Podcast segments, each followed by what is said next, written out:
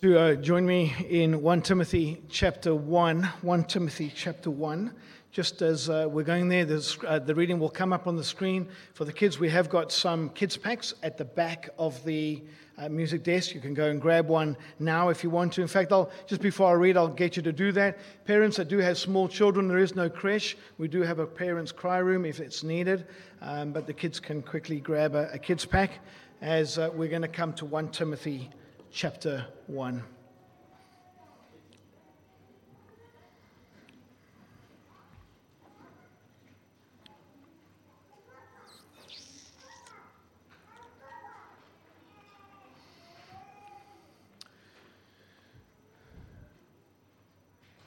Paul is writing to Timothy.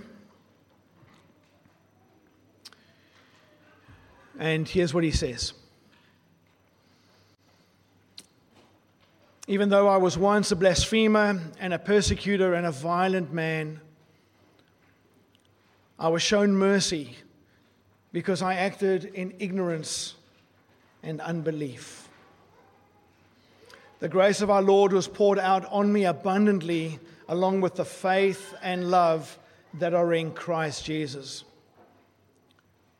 Here's a trustworthy saying that deserves full acceptance Christ Jesus came into the world to save sinners, of whom I am the worst.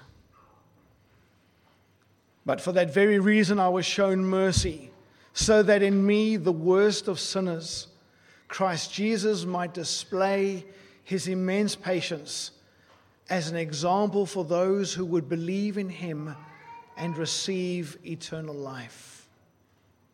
Now to the King eternal, immortal, invisible, the only God, be honor and glory forever and ever.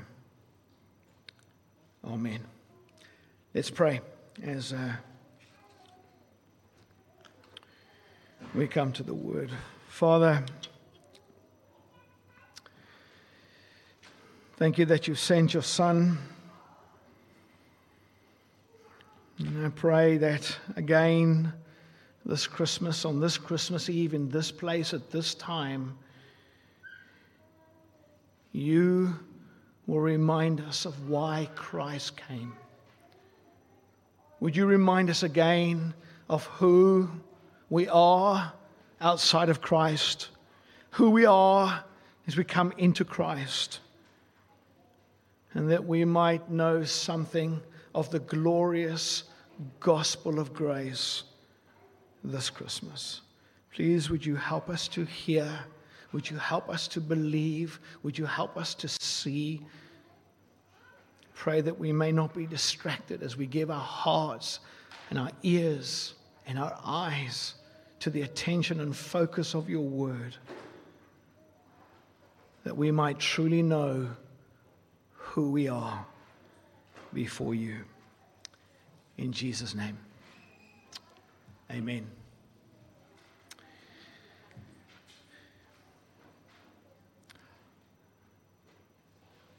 Have a, have a look at my title for you as. Uh, Hopefully, it's going to come up on the screen. Who am I? Who am I? And this is part one.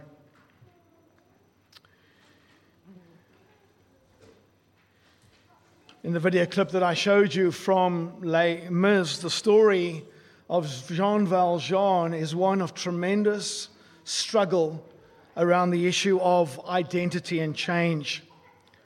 He became a prisoner for stealing a piece of bread to feed his sister's children. Prisoner number 24601. He then experiences some incredible grace by a particular bishop. And the rest of the story, the musical, depicts the struggle that Jean Valjean has as he struggles to be defined by grace rather than be defined by his prisoner clothes as he is hunted the rest of his life by the ruthless officer Javert. I wonder this afternoon whether you've ever had something of what we might call an identity crisis. I wonder if you've ever gone through a long period, a prolonged period of time where you really question, Who am I? Or perhaps you think you know who you are, but you want to change who you are. Or who you are is not who you think you are. This question of who am I is one of the most important existential questions we can ever ask ourselves. And how we grapple with this question of who am I, how we grapple with identity, has significant ramifications and implications. In this uh, particular movie called Skin, it's the true story of a South African girl, Sandra Laing. She is uh, born to white parents in a racist South Africa under apartheid, but she was classified colored because she was born with a genetic case of atavism, which is a change in genetic skin color. This whole movie wrestles around the question of identity for Sandra. Is she white or is she colored? And then, depending of how she's viewed is dependent upon how people view her. She's viewed one way if she's seen as colored, she's viewed another if she's seen as white. I uh, was reading an article in a. Uh, on the internet from Psychology Today, and this particular article was, was wrestling with the question of who am I? And in this particular article, this is what it said, and hopefully they can make that a little bit bigger. Here's what they said It said, Our identity should be seen as an ongoing process. Rather than a, snat, a, a static snapshot, we should embrace a flowing sense of self, whereby we are perpetually reframing, reorganizing, rethinking, and reconsidering ourselves. How different would it be if rather than asking, Who am I? we contemplated how we'd like to engage life? I don't know if you've ever met someone that would say to you, I need to go away and find myself. I wonder if you've ever said that to yourself. I've got to go and find myself. Came across another article by a lady by the name of Corinne Miller, and she said there are 13 steps to finding yourself. 13. I'm not going to give you all 13, but let me give you the five. Let me give you her five best steps to finding yourself. One, get out and try new things. Two, start going places by yourself. Three, try to figure out what's important to you. Four, tell your inner critic to get lost. Five, identify what makes you different from anyone else.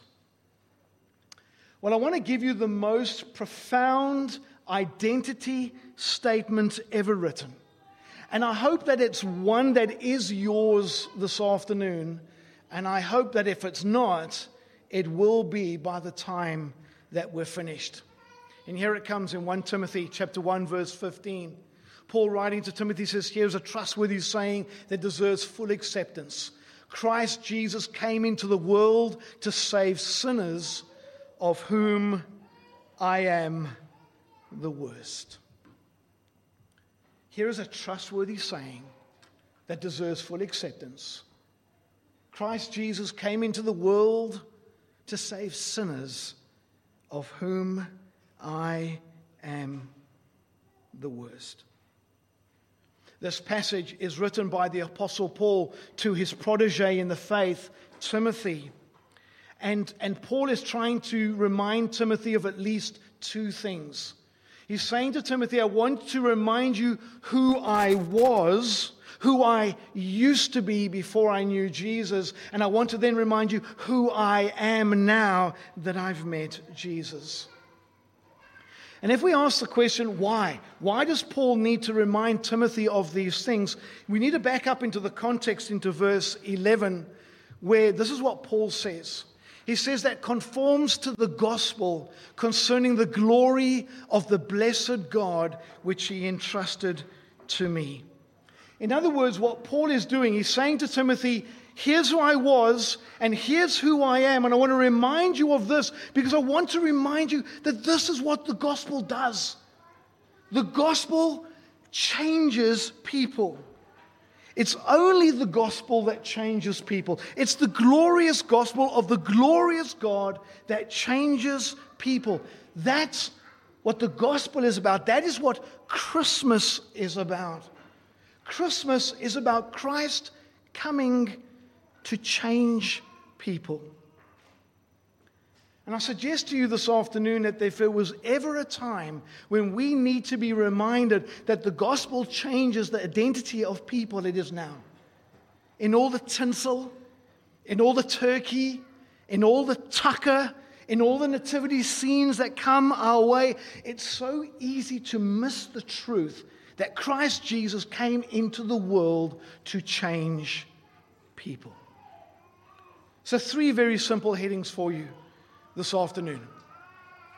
Here's the first one Who was I? Who was I? Have a look at what Paul says about who he was in verse 13 of the passage. He says, Even though I was once a blasphemer and a persecutor and a violent man. Paul says he was a blasphemer. He says he was a persecutor. He says he was a violent man. And all three of those terms are wrapped up together. These days, blasphemy is considered when you use the name of Jesus or God in an OMG sort of statement. But when Paul says he's a blasphemer, what he means is this He says, I used to not see Jesus for who he was.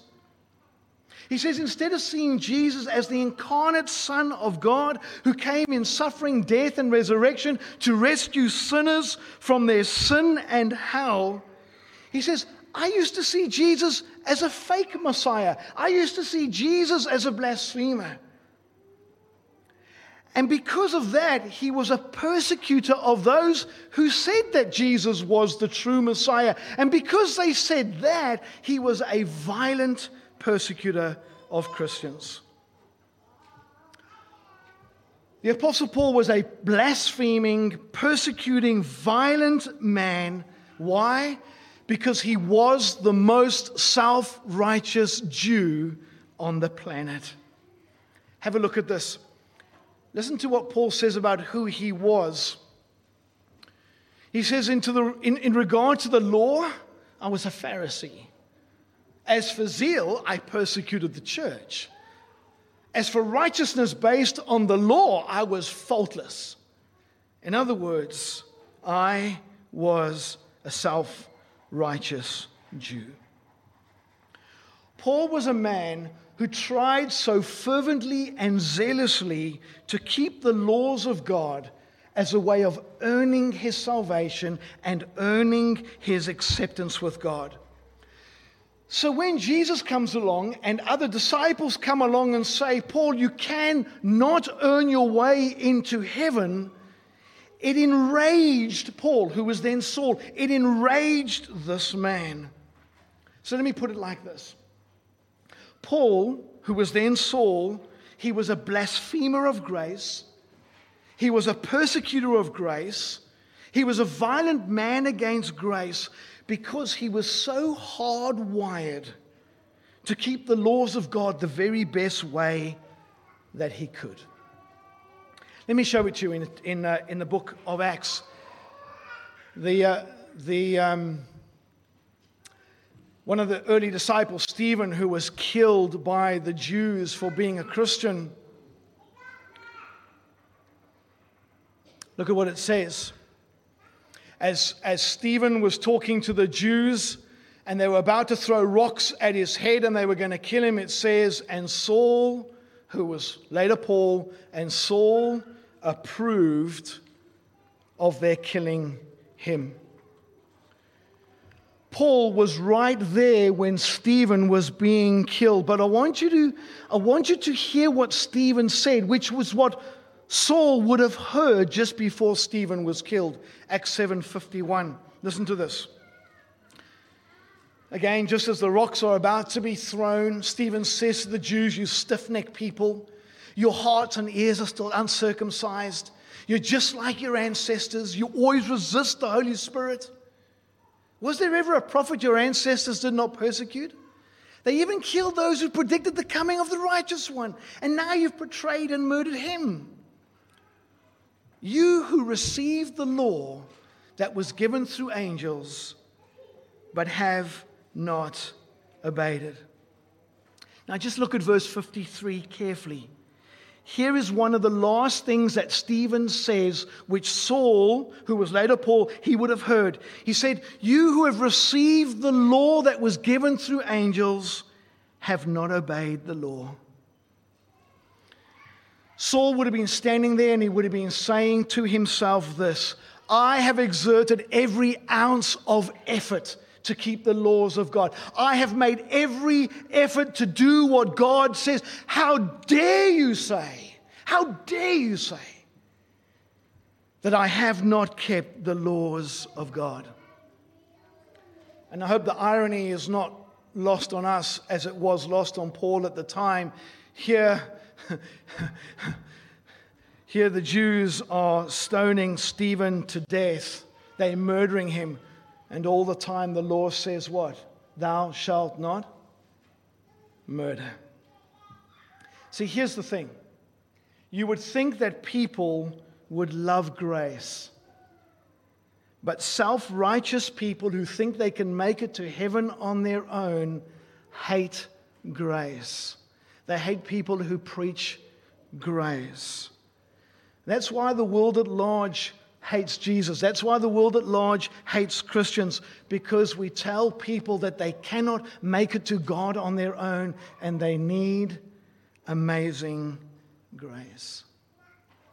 Let me open up Paul's problem just a little bit more for you. If you've got your Bible and you want to just go back into the context, have a look at verse 8.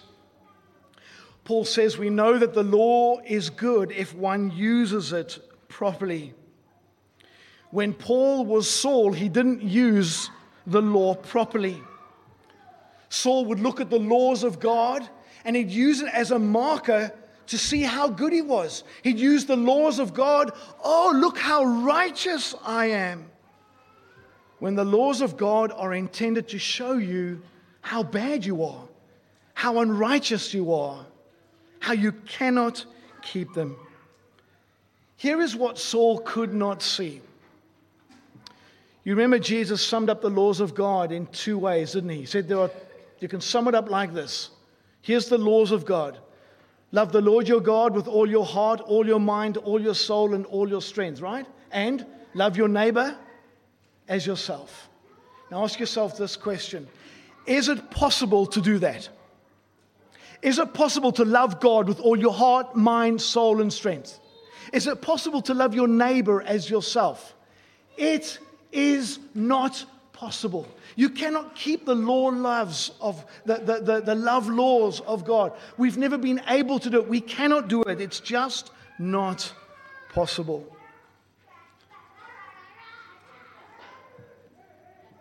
But when Saul did meet Jesus on the road to Damascus, he saw it. When Saul met Jesus, he saw finally that he was unable to keep the love laws of God.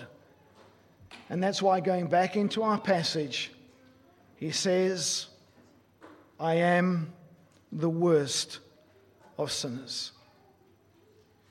Paul viewed himself as the worst of sinners because he despised grace.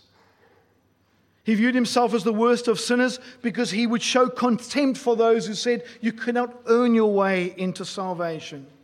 He was the worst of sinners because he was so self righteous.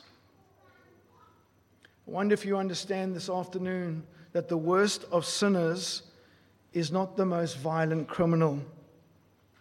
The worst of sinners is the sinner who believes that they can be saved or have a relationship with God on their own effort. The worst of sinners is the person who says, I don't need grace. The worst of sinners is the self righteous sinner. If we're Christians here this afternoon, that was us. We were the worst of sinners because at some time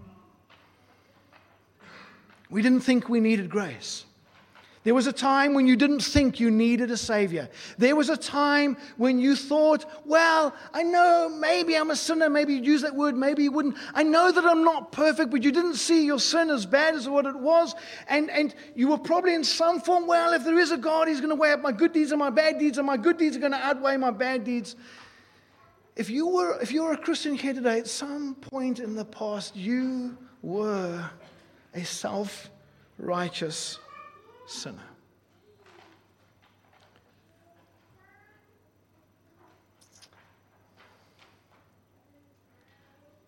Who was I? Paul says, I was the worst of self righteous sinners. Secondly, who am I? Who am I? Look at verse 15 again, and I wonder if you can see the profound change. I wonder if you can see the significant change that has taken place. Christ Jesus came into the world to save sinners, of whom I am the worst. Well, Paul is saying, Who am I now? I am the worst sinner saved. In other words, the glorious gospel of the glorious God in Jesus Christ has changed Saul, has changed Saul to Paul, but much more profoundly, the gospel has changed Saul from the worst self righteous sinner to the worst sinner saved. What Paul is saying is that the Jesus he once persecuted, the cross he once despised, the resurrection he thought was a hoax, the punishment taken by Jesus for his sin that he once scoffed at, all those things now became his sweetest song. Paul became now a man who was singing Amazing Grace. How sweet the sound that saved a self righteous wretch like me.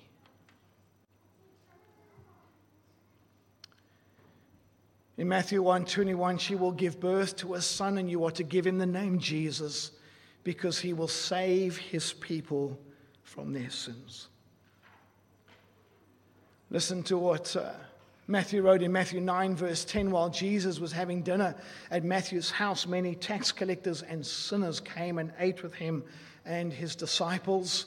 When the Pharisees saw this, they asked his disciples, Why does your teacher eat with tax collectors and sinners? And on hearing this, Jesus said, It's not the healthy who need a doctor, but the sick. But go and learn what this means. I desire mercy, not sacrifice, for I have not come to call the righteous, but sinners. Let me show you the life changing truth that changed Paul. Therefore, and this is what he saw that no one will ever be declared righteous in God's sight by the works of the law. Rather, through the law, you become conscious of your sin. Through the law, you get shown your sin. Through the law, you get to see how unrighteous, ungodly that you are. Paul finally got to see that Jesus came to live the perfect obedience to the law that he could never do. And he finally saw that Jesus came to die a death for the penalty of his sin.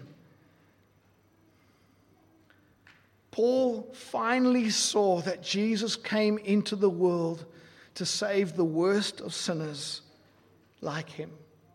He finally saw amazing grace. He finally saw astounding grace.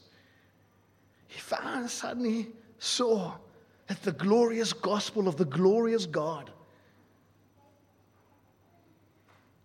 saves the worst of self righteous sinners like him.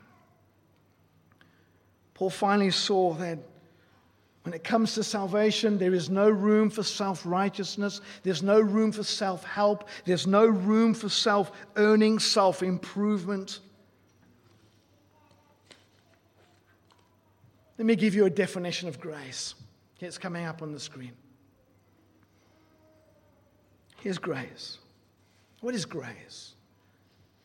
Grace is God's loving forgiveness, exemption from judgment, and promise of temporal and eternal blessing given to guilty and condemned sinners freely without any worthiness on their part and based on nothing they have done or failed to do, but all because of what Jesus did.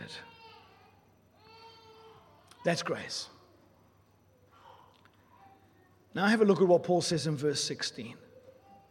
He says, For that very reason I was shown mercy, so that in me, the worst of sinners, Christ Jesus might display his immense patience as an example for those who would believe in him and receive eternal life. Here's what Paul is saying, and this is so sweet. Paul is saying if Jesus can save me, the worst of sinners, he can save anyone. If Jesus can save the worst of self righteous sinners like me, he can save anyone. If, if, if, if, if grace can save the most blasphemous, persecuting, violent, self righteous Jew on the planet, then anyone is savable. Paul says if, if, if the Lord was so patient, if the Lord was so, so long suffering, if he was so gracious with me, then absolutely nobody is beyond his grace.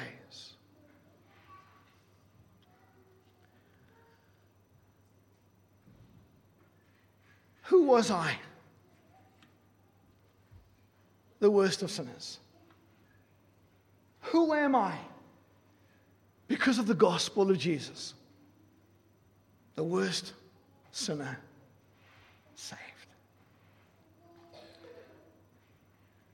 So, thirdly, who are you? Who are you?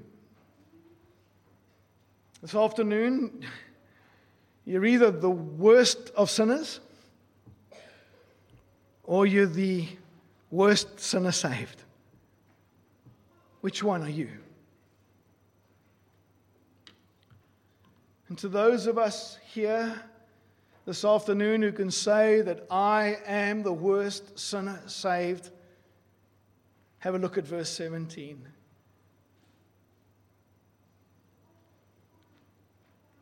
Because that's the song of our heart. Now to the King eternal, immortal, invisible, the only God, be honor and glory forever and ever. Amen. To you here this afternoon that are the worst sinners saved, I pray that there may be a thankful song of gratitude in your heart this Christmas. Perhaps as you start to think about this, perhaps you've grown a little cold in this area. Maybe you've got to reach back somehow and, and remember what you used to be. You need to think back and remember the, the, the self righteous sinner that you, that, that you were, and, and think again afresh on the grace that has been given to you. That you this Christmas may have this thankful heart, that you may sing t- now to the God eternal, immortal, invisible, the only God, be honor and glory forever and ever. There might be some of you here this afternoon that have simply not embraced the Lord Jesus Christ. You're sitting here and you are the worst of sinners. But I want to say this to you. No matter what your sin is, no matter how wretched you may appear to yourself, I want you to know that you are savable by the grace of God. You could even sit here this afternoon and you could have been a false teacher. You could be part of a cult. You could be an atheist and agnostic. You, you, you, you could have done so many bad things. You may have rejected the grace of Christ so many times. But the grace of Christ is offered to you again today.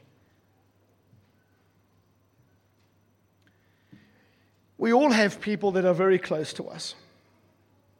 And I'm sure that we've all got people that we long for them to know the grace of Jesus. There's someone very close to me, and I long for them to receive the grace of Christ. I pray for them regularly. I speak to them the gospel when the opportunity comes up. I'll send them a text if the opportunity is there. And it was a couple of weeks ago that I was praying for this person, and I felt just I needed to send them a text, and I sent them a text, and this is the reply that I got back. The person said, I've done too many bad things for God to like me. I've done too many bad things for God to like me. And my reply back on the text was God is full of grace and forgiveness. You just need to turn to Him. Because there is no sin, no blasphemy, no crime, no violence, no wrongdoing, no atheism, no idolatry. There is no self righteousness that is bigger than the grace of the Lord Jesus Christ, who was born to bear our sin, who was born to be crushed for our iniquity, who was born to be pierced for our sin, who was born to be punished in our place, and then rise from the dead wonder if you'll just bow with me in a time of prayer.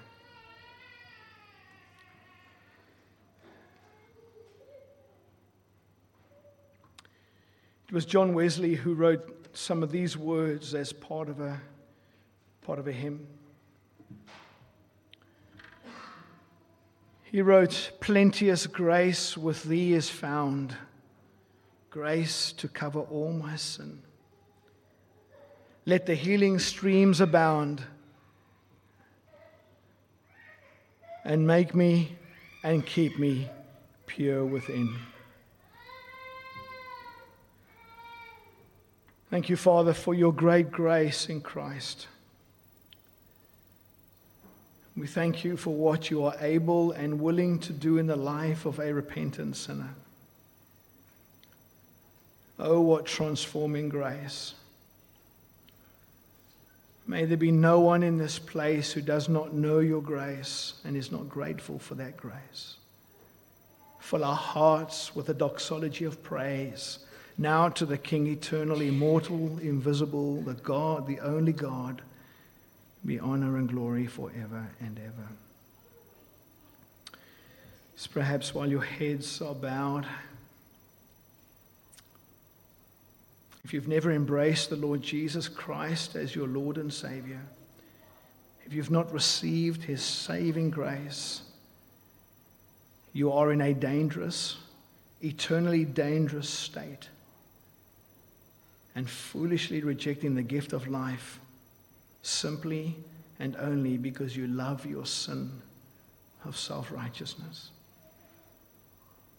Say no to your pride and yes to Jesus Christ. Hearing the truth, believe it, and know that Christ Jesus came into the world to save sinners, even the worst of sinners like you, and transform you into the worst sinner saved. Now to the King eternal, immortal, invisible, the only God be honor and glory forever and ever. Amen.